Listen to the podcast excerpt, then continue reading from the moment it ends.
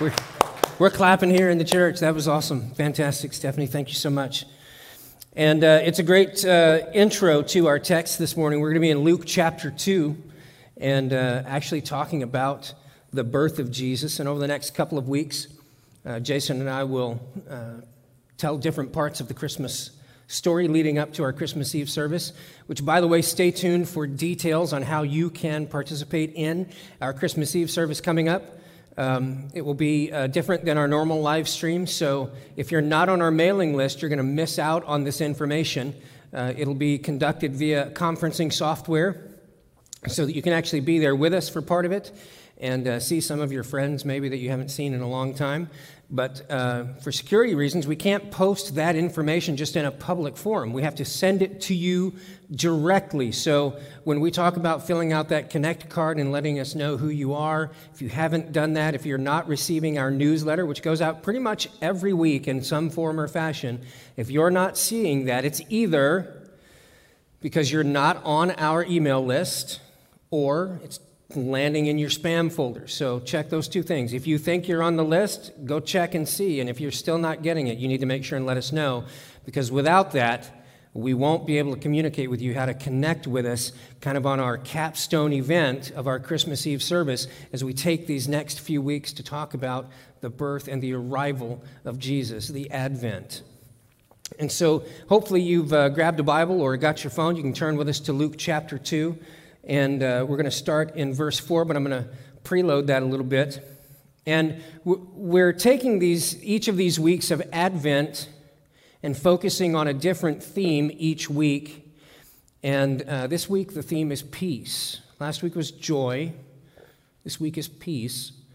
And we're going to talk about the character and nature of Christ when he came, what he offered, and what that truly means. Because I think even in this season, maybe even especially in this season, the principle of peace that the Bible talks about with Jesus can be misunderstood. And I want to make sure that you uh, have a clear understanding of that and that it might give you some encouragement in this season and in the world in which we live today. So, um, we see in the very beginning of this passage here, it's, it's right, right where we left off last week, which was Mary visiting with her cousin Elizabeth talking about their babies. They're going to have their babies. And uh, Elizabeth being so joyful because the baby in her womb, who turns out to be John the Baptist, leaped with joy when Mary greeted uh, them in Elizabeth's house. And then we have the beautiful uh, text that we used last week, which is commonly referred to as the Magnificat. Mary's proclamation about who she understood the baby growing in her womb to be. And uh, at the end of that, we actually find that the time uh, grew near and uh, Elizabeth had her baby. All right? So then we're here at the birth of Jesus Christ. And uh, there was a, a command that went out from the king, or from the, the, the, the Roman emperor, the rulers, that all of those who lived, all of the men particularly who lived in the country of Judea, in the area, were to go back to their hometowns, wherever they were born, so that they could be counted for a census and therefore could be assessed taxes. Sounds very familiar, doesn't it? Uh, we don't have to go back to our hometowns to do that. Technology now allows them to reach us wherever we have decided to live. And so there is no escaping two things, right? Death and taxes. You can't escape either one. It wasn't so much different in Jesus' time. And Caesar Augustus, he sent this out, and uh, everybody started to do this. And the Bible says that even Joseph went up to his hometown. And that's where we pick up in verse 4. And Joseph also went up from Galilee, where he was living, from the town of Nazareth to Judea. And you'll recognize a couple of those names when you think about the stories of Jesus when he's with his disciples, the Sea of Galilee, where he uh, calls some of his first disciples who were fishermen. Uh, we see him ministering in the region around Galilee and in Nazareth. Uh, they'll say that Jesus of Nazareth, right?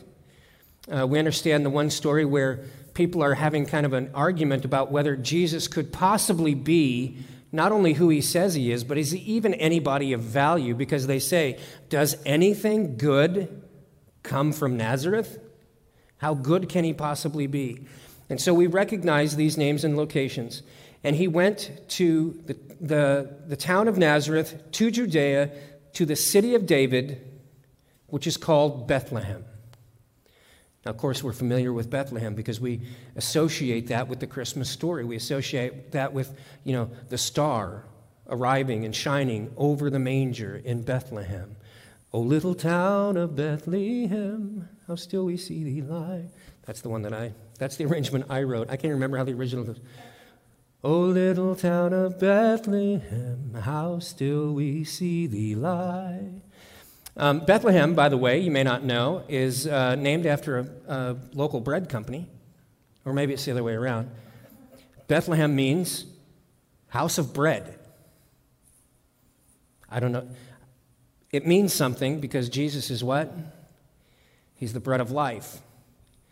Uh, he is the Word. Remember, we talk about that in John chapter 1 and the beginning of creation. And we're going to hit that again here, believe it or not, in some of these texts, is going to bring us back to that theme yet again about who Jesus is, not just this character, not just this person, not just a good person, not even a great person, not even a sort of or small time God, less than God the Father, but he is fully divine and God himself clothed in human flesh. It comes up again in these texts today, and I want you to see that truth. But here he is, he's called the Word. And when Jesus was tempted in the wilderness, the, the devil said to him, What? Pick, take these stones. I know you're hungry. You've been thir- thirsting and fasting for, for 40 days. You must be hungry. Take one of these stones and turn it into bread. And Jesus says no, because a man doesn't live by bread alone, but by every word that proceeds from God's mouth. Was he talking about Scripture? He was, but what he was really talking about was himself, because he is the Word. And man lives, truly, spiritually lives by the word that comes from the mouth of God, which is Jesus himself, the creative force. And so here we find him being born in the town called the house where the bread is the bread of life. He's literally born there in Bethlehem. And he went there because he was the, of the house and lineage of David. This is one of the places in the Bible where it asserts Jesus' claim to be the rightful king of the Jews. Um, it's interesting that here, verses, I believe it's the lineage that we find in Matthew, is considered to be Mary's lineage. Because people go, well, it's no fair, there's no rightful claim if Joseph is, is of the lineage of David because the Bible teaches us that he's not the biological father of Jesus, that this was a miraculous birth, that God did this on his own miraculously. And so his bloodline to Joseph doesn't matter. And you go, well, fine, then. Let's look at his mother's bloodline. And we find that that also traces back to the lineage of David. And so he went there, it says then in the next verse, to be registered with Mary, his betrothed, means they were promised to be married, who was with child. And while they were there, the time came for her to give birth.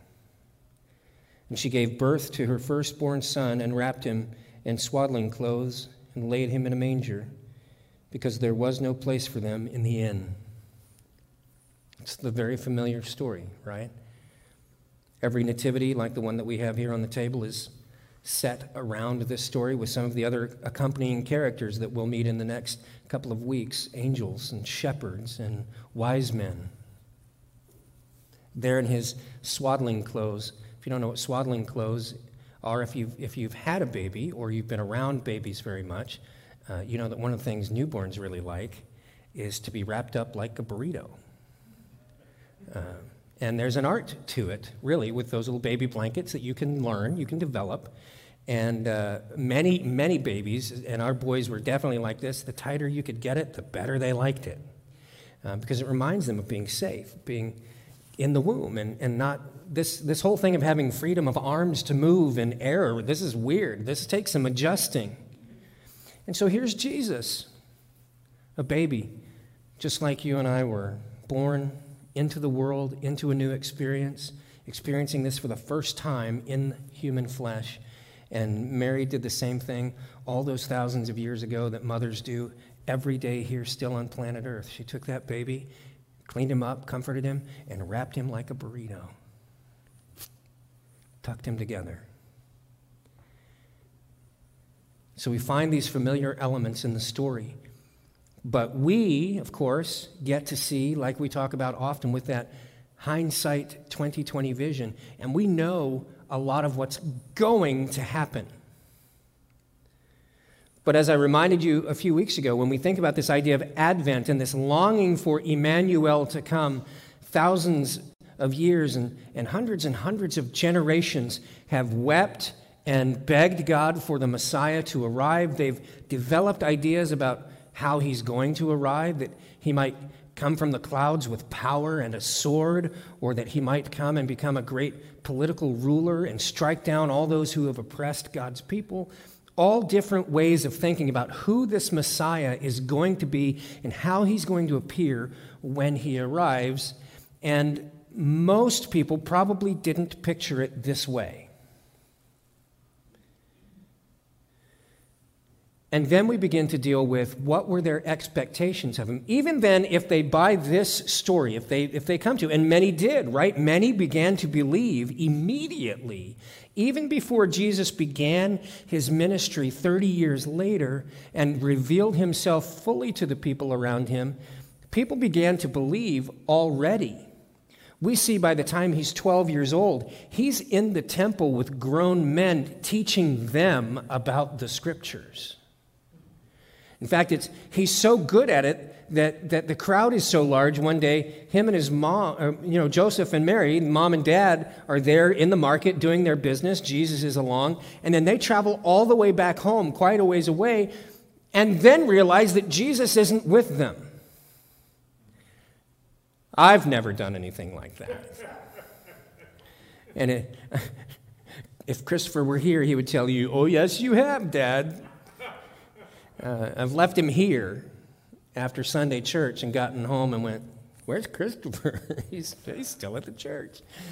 Um, but they go back and they find him in the temple with the rabbis gathered around listening to what he's teaching. And so already he's, he's being taken note of, and it begins in the stories over the next couple of weeks, the moment that he's born. There are some who have anticipated and waited, and when he arrives, they see the miracle of the moment, and they begin to understand how this fulfills the prophecies of the Old Testament that promise the Messiah and that this is the one. But then begins the struggle of seeing the circumstance in front of them and then trying to figure out, with all the other things that the Bible says, what does this really mean? What is this going to look like. And since we're talking about peace today, because that's the emphasis of this Advent weekend, I want to take you back to Isaiah chapter 9. Isaiah chapter 9. We're going to skip around to a couple of different places, which we don't do often. We like to land in the text and, and kind of flesh it out, you know, dig out what's in there.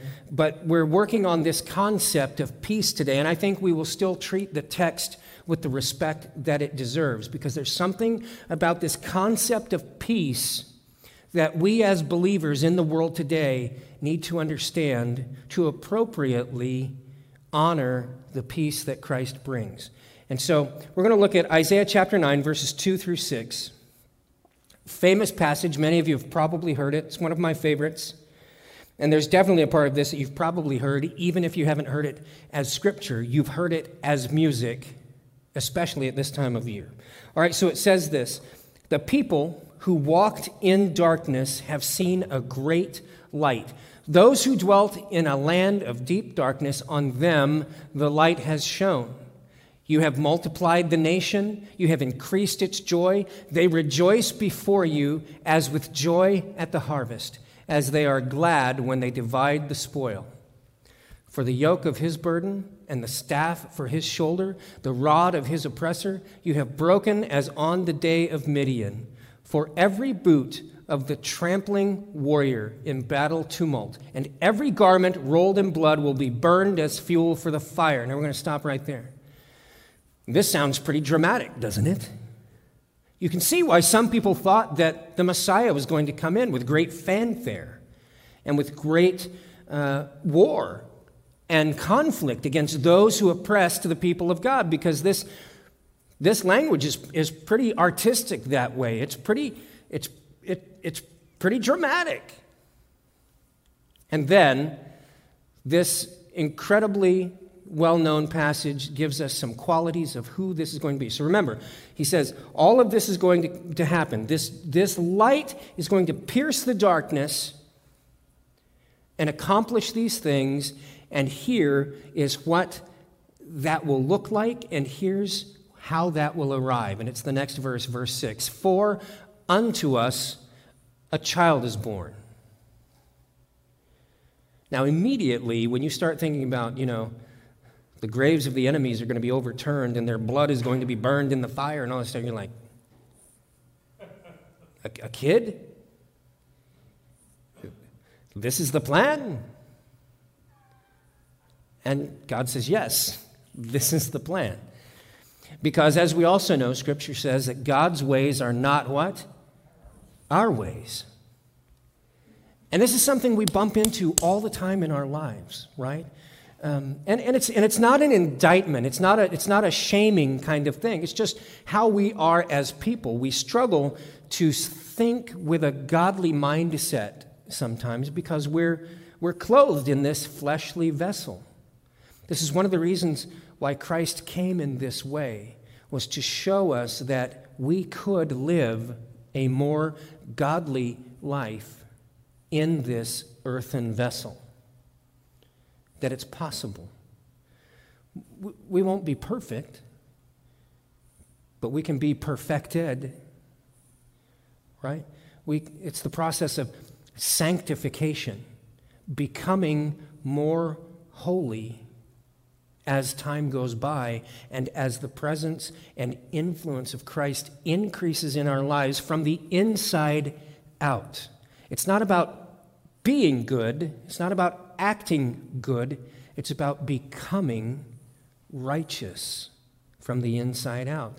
So, for unto us a child is born, a son is given, and the government shall be upon his shoulder. Now, still, people think, ah, ah, see, see, okay, it's a kid, but he's still going to be a political figure. He's going to be a big man.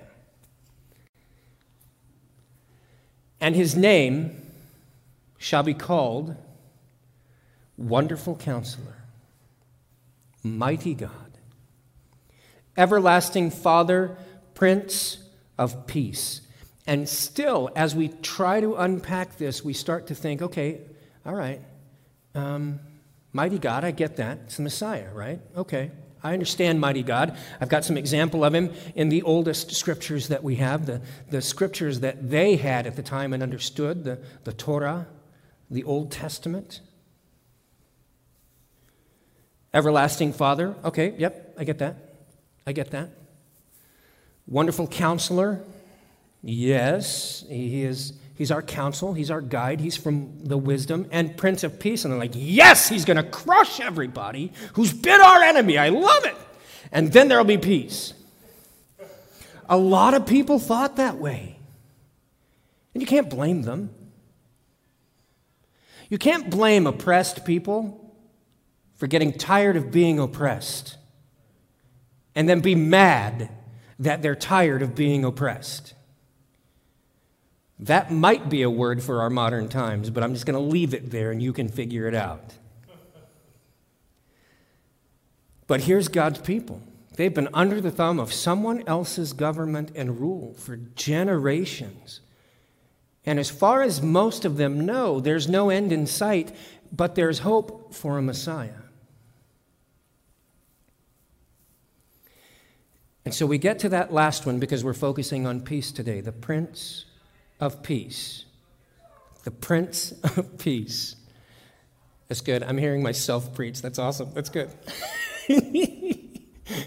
Technology's so good. We're so thankful. We're, we're so thankful. We're, never mind. For technology, um, we are, honestly. It's a great gift. Sometimes it makes us laugh. So, this peace, what kind of peace are we talking about?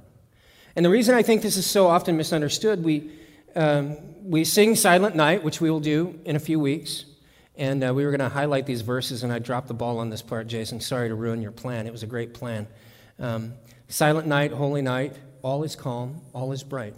Round yon virgin, mother and child, holy infant, so tender and mild. Sleep in heavenly peace. Sleep in heavenly peace. Peace. It's in the first verse of that beautiful, beautiful song, that Christmas carol. And we see the whole world. This is, I don't know, I just find this interesting. I, I don't mind it, but I try to take opportunities to speak into people's lives when I see it. You know, we talk about the commercialization of Christmas. Uh, you and I have friends. You out there, you have friends, family. Maybe you work in a business that is not, they are not really in any form or fashion living a life that acknowledges the presence or person of Jesus Christ, and yet, Christmas is a big deal. I, I, I, find that interesting. I'm not really sure why it is. You can't blame it just on commercialism. But you understand what I'm saying. There are a lot of people who really get excited about and enjoy celebrating Christmas while not actually acknowledging that the word itself is the, means the celebration of the Christ. It's the Mass of Christ. It's the acknowledgement of Him and who He is and His purpose. But what we do find is that those who embrace and celebrate this holiday along with us who really revere the core of it, Jesus Christ, they also embrace so many of the values that we as believers want them to embrace and we want to embrace, like joy and love and peace. But here's where the, the problem comes. We talk about this a lot in our Christian discipleship. Joy, as a Christian understands it, is not the same as happiness as we would understand it. Because we know that happiness is based on circumstances, and our joy as Christians is based on who God is and that we can trust Him for every single thing and depend on Him even when the wheels come off. Love. I, I love all of you. Love Jason. Fair to say, best friend over there. 31 years, did you say? 31. 31 years we've been doing ministry together. What a, I love it. I love this guy. Love my wife. She's at home today. I don't know if she's watching right now. She's been having some vertigo issues. If you've ever had that, it's just, it's awful. And it comes and goes and trying to figure that out. And so she just hasn't been up to 100%. And I know she wanted to be here today. She wanted to sing. She gets so much joy out of that because it's her expression to the Lord, right? I mean, I love her. And, and I love her differently than I love you. I love her differently than I love my best friend. My boys are at home. Man, do I love those guys. Man. But when we're talking about the love of God, we're talking about something different, even than those. Our love and our joy on this earth, and even happiness, is a shadow of what God has and offers, but it's not the same. And the same is true for peace. Because it's not just when he says the Prince of Peace, and we think in worldly terms of peace, we think of no more wars from our, from our lips to God's ears. We would, oh, we would desire no more war. We think of no more conflict among families and no more division in our country. You know, however you want to apply it, the ideas of peace. And all of those are within the idea of God's peace, but they're shadows, and there's a fundamental reason why some of those things don't come to pass. And it is because the way that God offers peace is fundamentally different than what we think of as people. Let me show it to you. Go with me to Matthew chapter 10. Matthew chapter 10. And this might initially be a confusing verse. Matthew chapter 10, verse 34. Jesus says, Do not think that I have come to bring peace to the earth. I have not come to bring peace, but a sword. Time out! Check swing! What are you talking about, Jesus? Didn't you know what your name is? I mean, we know you're Jesus, Yeshua, Emmanuel, God with us. Wonderful Counselor, the mighty God, the everlasting Father, Jesus, the Prince of Peace. What gives? Look at those words again. Do not think that I have come to bring peace to the earth. I have not come to bring peace, but a sword. And at first glance, one of these texts is a liar. It's a fair assessment until we understand what he's saying. Now, he goes on to say, For I have come to set a man against his father, a daughter against his mother, and a daughter in law against the mother in law, and, and a person's enemies will be the, those of his own household. He, he kind of throws this blanket thing out there. He says, Look, people are going to be upset with each other. People are going to be at odds with each other, and it's going to, seep into households and family, family relationships. And this doesn't sound fun at all. But the key word in all of this text that Jesus is saying, because Jesus knows who he is, and he is indeed the Prince of Peace, but he did not come to make peace among the inhabitants of the earth. He came to make peace between you, a sinful human being, and God, a perfect righteous being. Now, we don't like to hear that kind of message, many of us, because we like to think of the idea of God just being all accepting, God's unconditional love. That, by the way, parse that for a moment. Is his love given unconditionally, offered unconditionally? It absolutely is not. no, no, it is not. It is, is it universally available? It is. Is it universally received? It is not. Because I always think of Jim, Jesus said, I am the way, the truth, the life. No one comes to the Father except through me. So for anyone who comes through Jesus, God's love is unconditionally available but the condition is through Jesus. And this is why the Prince of Peace did not come to bring universal peace to the earth. That's not his mission. It was not to overturn and upset governments. It was to bring individual peace between you and the God who loves you, but with whom you have a broken relationship because of sin in your life. That's Isaiah 59 2. Your sins have separated you from God so that He cannot hear you. And that's the problem that has to be resolved. And that's the peace that Jesus came to offer was peace between you and God. And sometimes the reason that we don't have that peace is found in James chapter 4. It's very simple.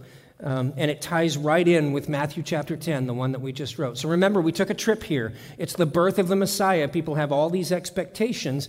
Those expectations come from, for instance, the book of Isaiah, chapter 9. He will be these things the wonderful counselor, the mighty God, the everlasting Father, the Prince of Peace. Yay, we love that.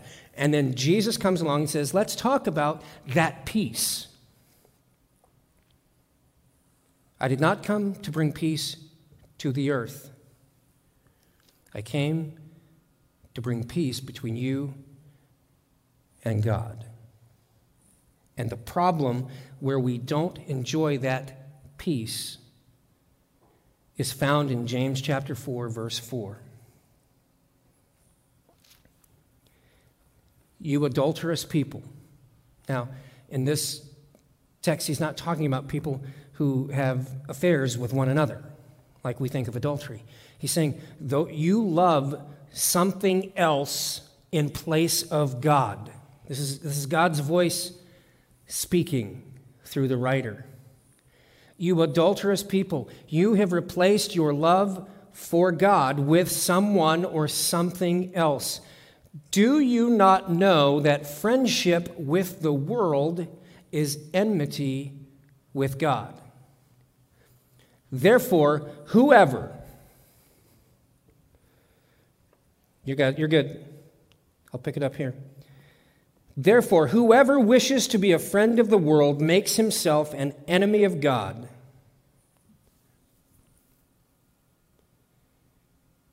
That's the, that's the core of the problem. Why don't we experience this peace universally? Because universally, the world is not a friend of God, they're a friend of the world. Why do we not experience this peace in our lives as believers all the time? Because sometimes we take up relationships with worldly things, with the way the world thinks, with the way the world behaves, all of those things. And it's not about actions, it's not about, um, oh, you swear you can't have peace, or oh, you have a drink of wine, you can't have peace. It, that's not it. It's about what's happening here in the heart. That when, when God calls us, to think and have our minds operate in a holy fashion, that righteousness that I spoke about, that instead we choose in our inner being to be someone else in our thinking, in our believing. And it causes us to end up valuing anything other than God. And if we value anything other than God, more than God, in any area of our life, we are putting ourselves at war with God and we're, we're challenging that peace that He wants us to bring. This is why Jesus said, Be careful thinking that you want to be my disciple, because if you want to be my, my disciple, you must daily lay down your life, take up your cross, and follow me.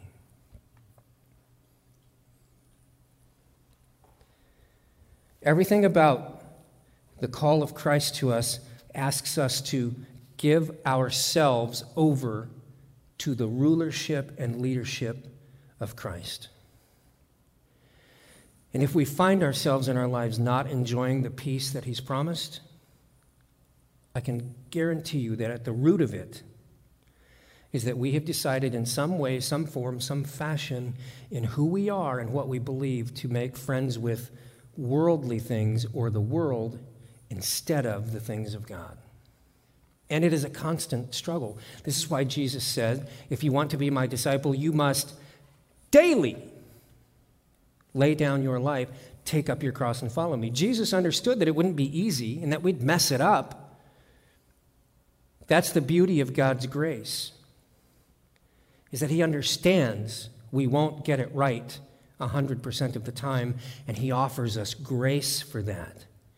But what I don't want to do and what I don't want you to do as a believer, I don't want you to rest on God's grace and say, well, I'm messing it up all the time, but it's no big deal. God's grace has got me covered.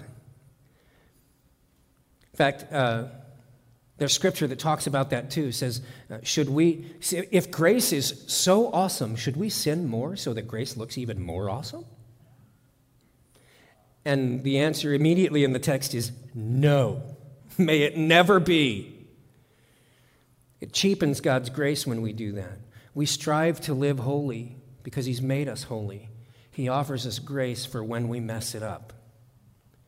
But if we want to enjoy the full, abundant life that Jesus told us we could have here on this earth, our pursuit should be to be at peace with God in all areas of our life. And so, in this Advent season, as we approach Christmas Eve, that's what I call you to. That's what I call myself to do is be at peace. Find peace with God in your life. Allow him to seek out and to search out areas where you're you're you're button heads.